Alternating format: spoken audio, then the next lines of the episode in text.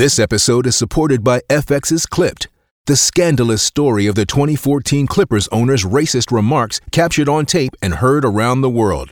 The series charts the tape's impact on a dysfunctional basketball organization striving to win against their reputation as the most cursed team in the league. Starring Laurence Fishburne, Jacki Weaver, Cleopatra Coleman, and Ed O'Neill. FX's Clipped, streaming June 4th, only on Hulu. Cats at Night on the Red Apple Podcast Network. Roger Stone. Roger, welcome to the show.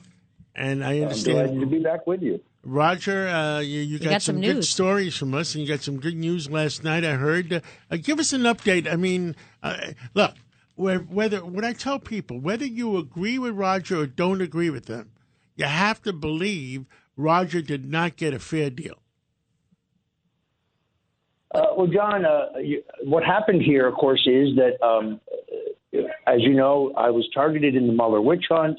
Uh, I was charged with lying to Congress about Russian collusion that never happened, and we now know that. You can't you can't lie about something that never transpired. This was a, a politically motivated witch hunt, uh, and, they, and the purpose was to pressure me to testify falsely against Donald Trump, who I've known for 43 years. Uh, the president ultimately commuted my sentence and pardoned me because he knew I did not get a fair trial. I had a biased judge, I had a corrupt jury forewoman, I had a stacked jury, I had prosecutors withholding exculpatory evidence from my defense attorneys. But that has made me a target on the left. That has caused a number of lawsuits against me, civil lawsuits, including a lawsuit in which both President Trump and I were sued together by eight Capitol Hill police officers, falsely claiming that I was responsible for endangering their lives on January 6th. Now, John, I wasn't at the Capitol, wasn't on the ellipse, didn't march to the Capitol, have no involvement in any of the illegal activities of January 6th, knowledge or involvement, but they throw your name into a lawsuit. So your name gets dragged through the mud. You have to pay tens of thousands of dollars to defend yourself. And I'm happy to say that last week, a fair minded federal judge in D.C. dismissed all of the civil charges against me pertaining to January 6th. It was an expensive victory, but victory nonetheless. How much do you think uh, uh, between uh, that that day where where the SWAT team came down to arrest you, have you spent in legal fees defending yourself? Uh, in excess of $4 million, every penny of which I had to raise. In other words, I lost my home, I lost my car, uh, I lost my savings. Uh, my wife and I lost most of our insurance, not all, but most.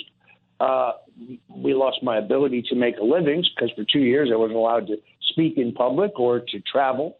Uh, and uh, it, it is a it's a horrific experience uh, to be targeted with a, by a federal government with unlimited resources and unlimited uh, reach, but they still couldn't find any crime because there is no Russian collusion uh, or was no Russian collusion with the Trump campaign to lie uh, about. Hey, Roger, this is, uh, Roger, this is Pete King. I was on the Intelligence Committee when you testified, and you're absolutely right. There was absolutely no collusion at all that was shown, despite what Adam Schiff and Eric Swalwell are saying every other day. Uh, I remember that day, as you as you know, Congressman. I testified. Uh, I testified voluntarily, uh, and if I made misstatements, and I probably did, they were immaterial. They didn't hide any underlying crime, so there's no motive to violate the False Statement Act. It has to be both willful and material. So any mistake I made was entirely uh, immaterial. And of course, they didn't have to storm my house at six o'clock in the morning. They could merely have contacted my lawyer uh, and said, "Well, your client needs to turn himself in." But then we wouldn't have had the uh, CNN morning extravaganza. Yeah, didn't they have gunboats out in the water and everything? And, yeah. Well, Uh, Roger, it's, it's Richard Weinberg. What they were interested in doing is making it political theater. That was the whole point of it. It had nothing to do with the merits of what they were looking at. It was all political theater. You could have easily had an arrangement to voluntarily surrender. That's all. Well, and the truth of the matter is, I was elected at 6:06. Uh, I was arrested at 6:06. At 6:11, uh, someone at CNN texts my lawyer a copy of my indictment, which is sealed until 10:30 that morning. How could uh, how, how could CNN have a sealed criminal indictment. Well, Uh, success is the best revenge. CNN announced the other day it was the worst year they had since 2007, was it? Yeah. And Well, living. It's not surprising. I, I mean, I don't get my news from CNN for the same reason I don't eat out of the toilet. Well, Roger Stone, thank you for coming on, and thank you for uh, t- telling the American people the way it is. And uh, uh, again, uh, on behalf of the American people, I'm sorry what happened to you. Well, I appreciate it, uh, John, very much. Uh, folks, by the way, I'm back on Twitter, Roger J. Stone Jr., Roger J. Stone Jr. Thanks for having me, John. I really Well, appreciate thank it. you so much. It's Cats at Night on the Red Apple Podcast Network.